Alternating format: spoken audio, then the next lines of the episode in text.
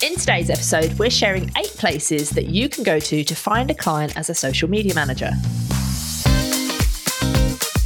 Welcome to JFDI with the two Lauras, where we share tips, advice and inspiration to help social media marketers to build a profitable business on your terms so you can fund your lifestyle and support your family and enjoy your work. Not a day goes by without someone asking us where you can get a new client. So in today's episode, we're sharing 8 places you can find a client. And even if you don't need a client today, keep listening because you never know when you will.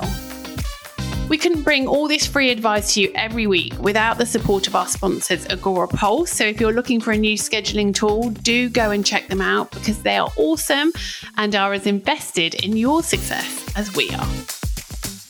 After this episode, you might still have questions about finding clients and we'd love to help answer those for you. So we'd love to invite you to come and hang out with us in our free Facebook community for our podcast listeners. It's called the Social Media Managers Hub, and to join the group, all you need to do is to search for the Social Media Managers Hub on Facebook or go to thesocialmediamanagershub.com. And then just pop your email address in, request to join, and we'll let you in as soon as we can so we can continue chatting about all of this stuff. Okay, let's get into it then. 8 places that we can find clients. Bush, bash, bosh, let's do it. Yeah, quick fire. Okay, number 1. I feel like this is potentially could end up being a bit of a rant, but let's try to restrain ourselves. Or it's just really, really, really obvious. Wow, either or. You say that. Okay, can you guess what it is? Yeah, you need to be marketing yourself on social media. No way. I know, right? I know. It's just my mind is blown. If I was an emoji, I would be the mind blown one. Yeah, like this is just a given. It's just a no-brainer. And in my world, it's a non-negotiable. Yeah. If you're a freelance social media manager that isn't marketing your business on social media, it's like what? Eh?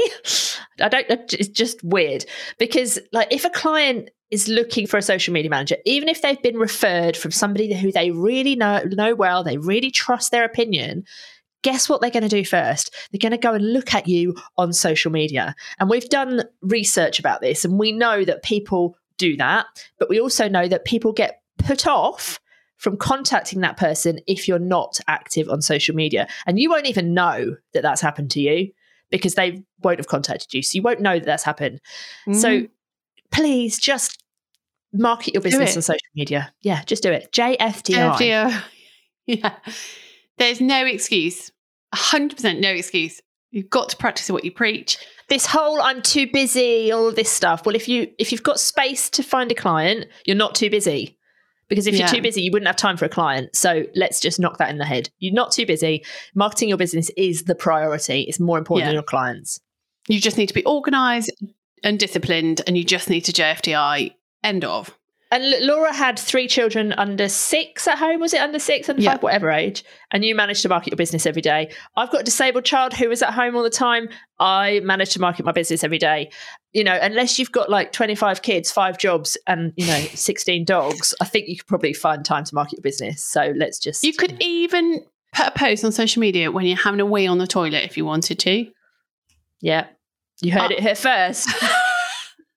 Marketing strategies for you. Just make sure you're constantly anti-backing your phone. But yeah, wash your hands and anti-back your phone. You'll be fine. It doesn't, but I think, you know, don't get me wrong. And don't go live. But, yeah. Sometimes people obviously work in different ways. And sometimes in an ideal world, you would sit down, you would have dedicated time penciled out in your diary. You would sit down, think about your strategy, and then you'd create all your content in line with that strategy. And obviously...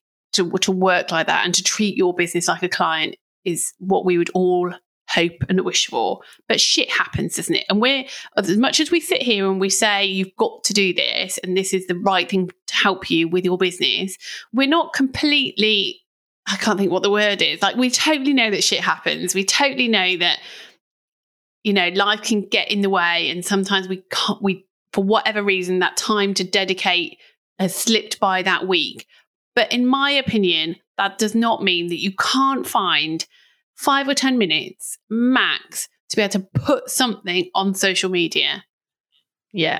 And like, obviously we're talking about if you're looking for maybe long-term clients, but if you're thinking about offering training or, you know, power hours and all of that stuff, and you're not actually actively doing it yourself for your own account, no one will have any trust in you to pay you to teach them to do it for theirs.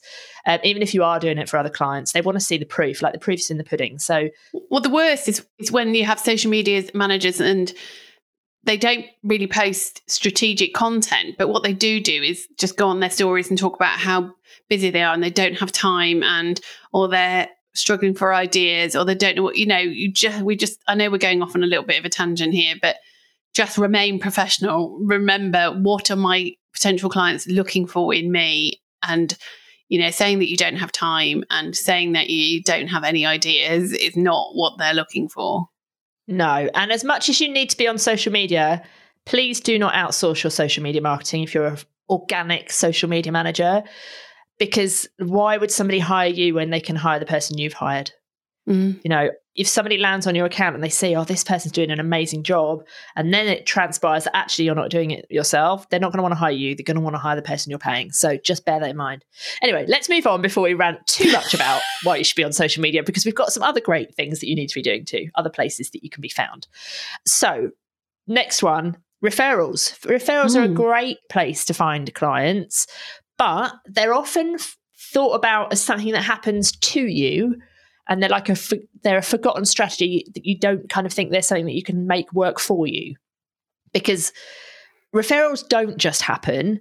People are lazy, they're busy, they're thinking about themselves, they're thinking about what they're going to put on their toast in a minute. By the way, I'm really hungry as I'm recording this podcast, and I am thinking about the toast.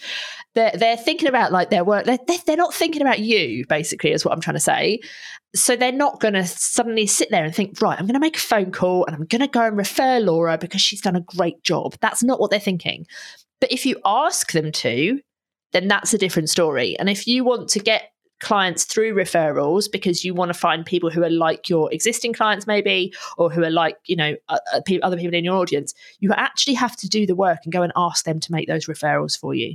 I think there's a little bit of mindset issue here, isn't there, that people don't want to ask because it makes it look like they're desperate, or, you know, but that is normal. It is absolutely normal, and you are like missing a trick if you're not kind of carrying out this strategy. But there are ways to do it so that you don't, even if like you don't look desperate anyway, but even if you think you look desperate, there are ways to do it that you don't look desperate. So if you're in the Inner Hub, go and check out the Say My Name strategy, which is in the Members Hub. That's where we will tell you exactly what you need to say to go and get people to refer you to new, really good clients. So definitely add referrals to your list of places and ways that you can find clients. Number 3, Laura.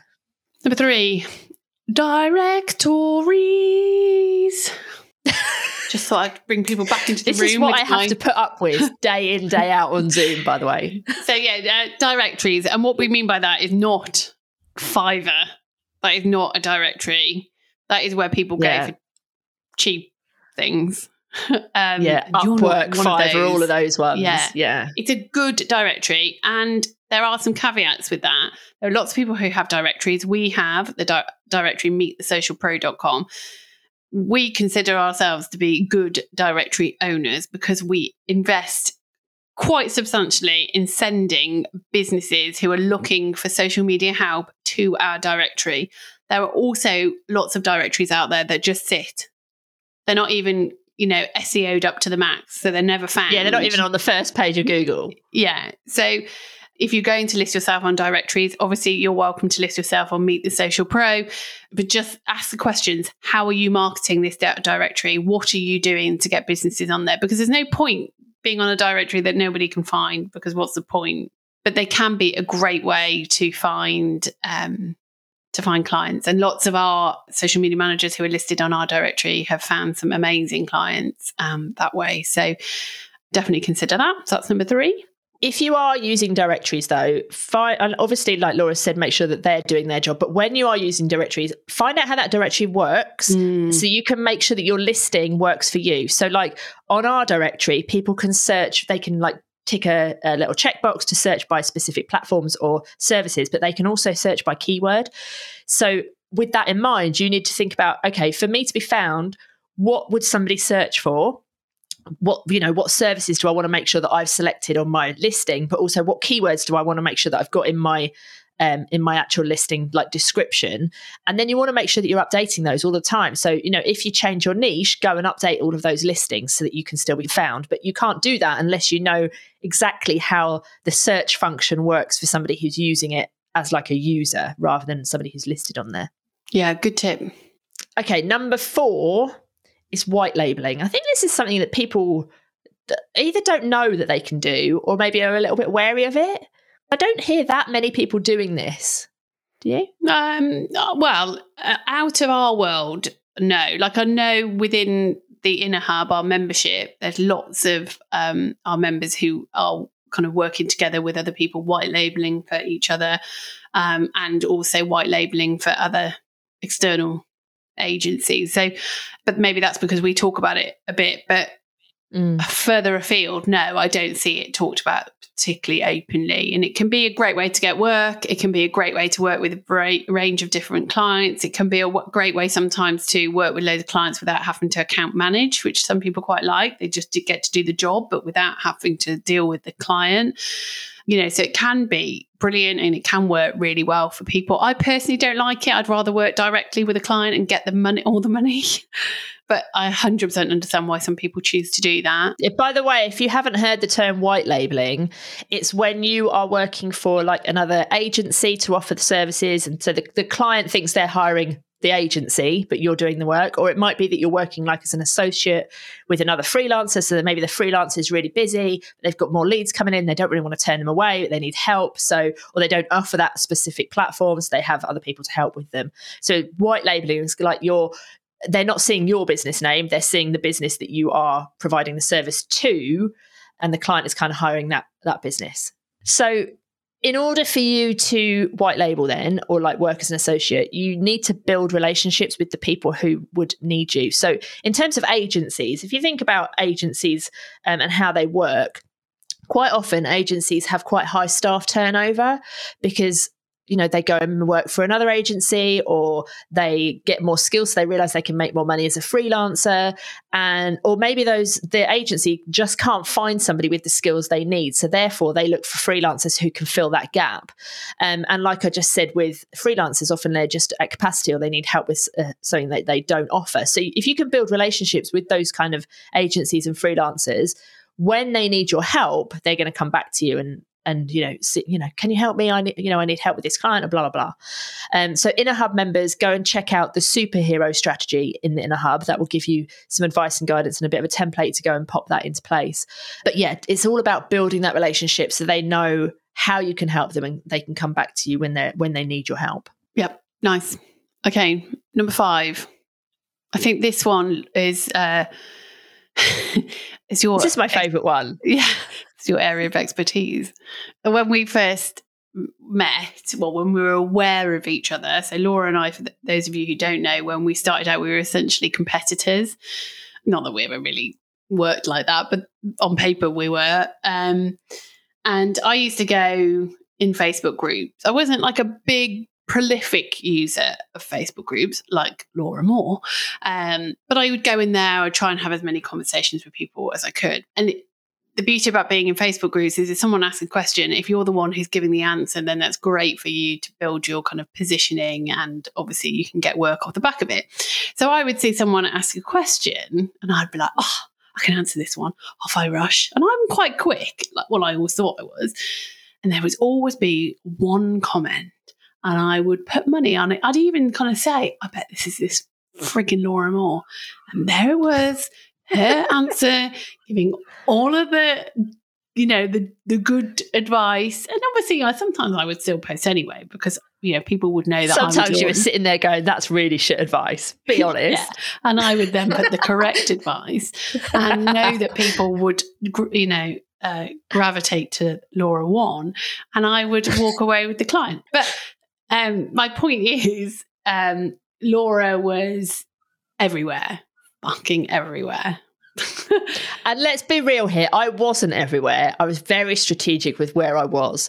So Facebook groups is a they're a brilliant place to find clients, but you have to be strategic. So you don't want to be in those groups that are like the selling groups and, you know, the local like community groups where everyone's just spamming with, this is the best deal we've got on steak in our local butcher. Like, those are not the groups you need to be in. You need to be in the groups where people who work in the businesses you want to work with.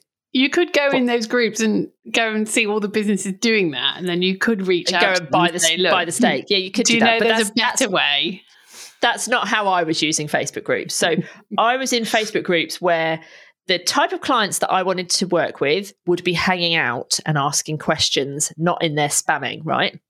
So maybe it would be like groups that were for PR support, and there'd be people in there trying to get PR tips, or groups that were for like SEO ideas, and there'd be people in there trying to get SEO. But when they're in those groups, like they're entrepreneurs or small business owners or whatever, they're not just asking stuff about PR or asking stuff about SEO. They're also asking, does anyone use Facebook ads here? Or does anyone use Instagram? Has anyone got a tip on how do I do this on whatever platform?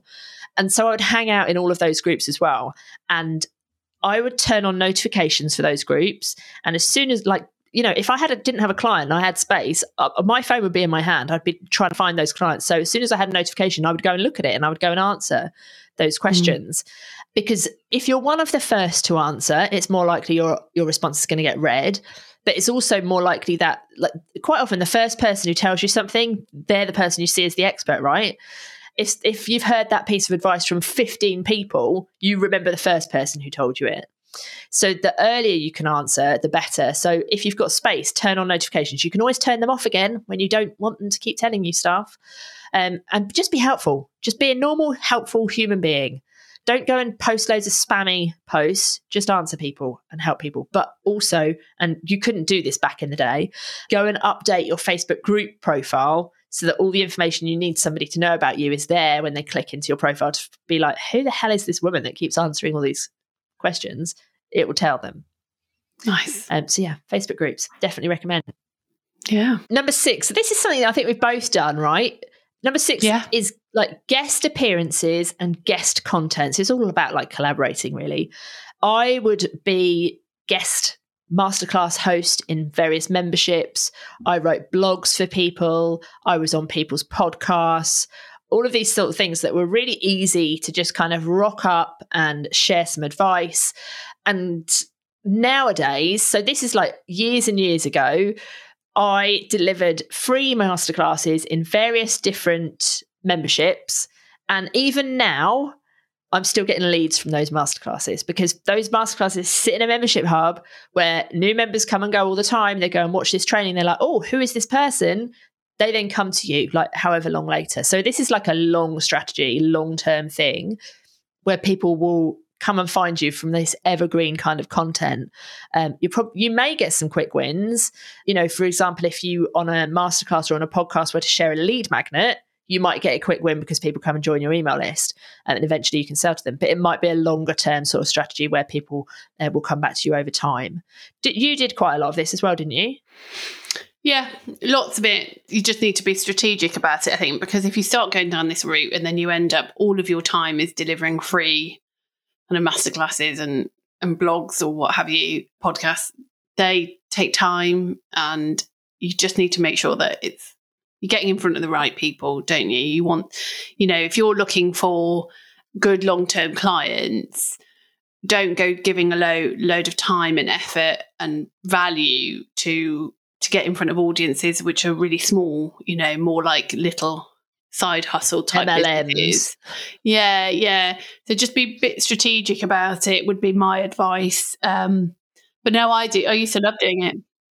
I know you just said about like this can really take a lot of time, and it can take a lot of time in terms of the delivery. But if you are strategic in your prep, it doesn't have to take that much time. So you can have one brilliant talk that you share every single time. You don't have to change it. You don't have to change your training because you're in a different group. Those people haven't seen your original one. You can go and deliver exactly the same thing.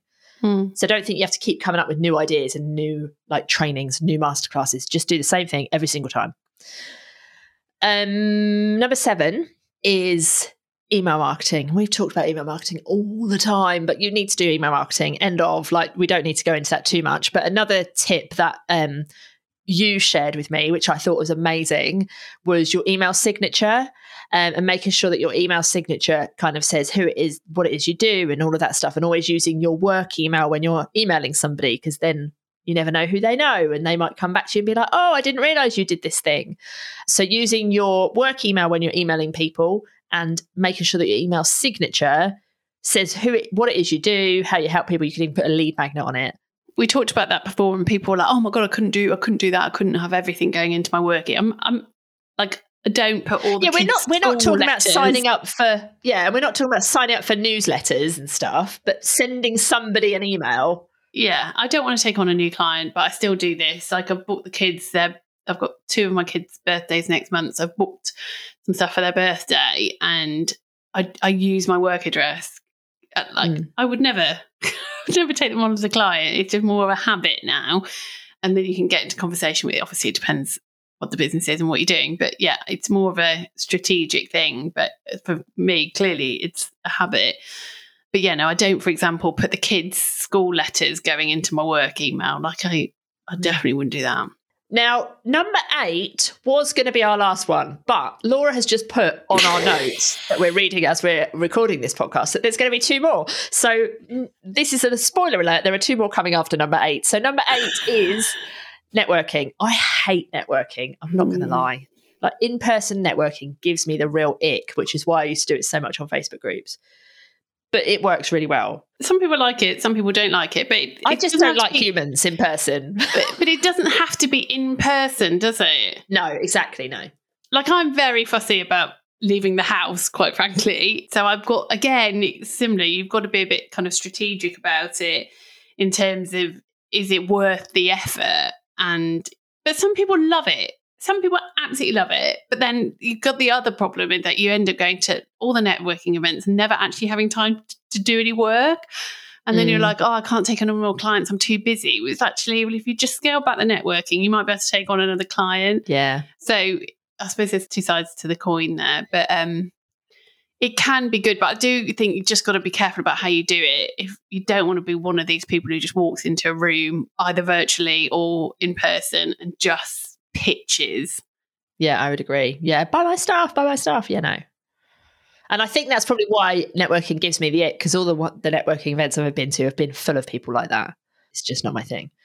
I'm passing the floor over to you then, Laura, because I don't know what these 2 are, so these are going to be news to me as well. As Number 1, it's just because something I remembered I used to do, and the caveat to this is, generally speaking, it's going to be local businesses, so. And I guess to a degree networking as well. And some people don't like you don't like working with people locally. I don't really. I have ended up that 2 of my clients are local, but that was purely, I think, by chance than anything else. Anyway, it's your local newspaper. Oh, yeah. I don't know whether you remember, Laura. It was years ago now. I did my walk home from school, same walk that I do every day. And there's a massive little bush. A massive little bush. All I suddenly was going to say, like, this is why I do all the copywriting, by the way. So you actually know what you're getting. Okay. When I was starting to explain, bearing in mind this is like, I'm going with this off the cuff. I didn't want people to think that I live next to like this big forest, so I had to like check mid-sentence. I had to change it. To be more realistic, because it is a very large bush. Anyway, in the large bush was loads of newspapers that the paper boy, do you still have paper people? Like, yeah, so I have paper people around me, but their parents drive them around to deliver the papers. What? I know, it's weird. Anyway, that's a total we tangent. Digress. They were in the hedge, the local paper. And there was probably, I don't know, 50 papers there. So I took a photo and I put it on my social media and I said, the average business is paying this to advertise in my bush. Oh, God. This podcast is award-winning, I have to tell you.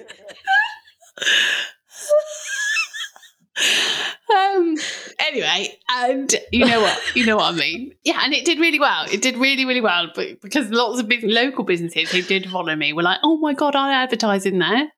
And I was like, well, don't spend this. Come and spend it with me and let's like sort out your social. And to be fair, it was, they were small businesses, so they tended to more come on my trainings that I used to do. Number 10. Yeah, so look in your local paper. If there's people who've got advertising or marketing budget, then they will be advertising in their local paper, but it might not be optimum. Like we never look at our paper that comes to the door. It just goes straight in the like pile ready to burn through the winter on the fire. So just think about that. And if you've got a local paper and you don't mind working with local businesses, or you offer training as well, that might work. But there are big businesses as well. They do like the full double page spread.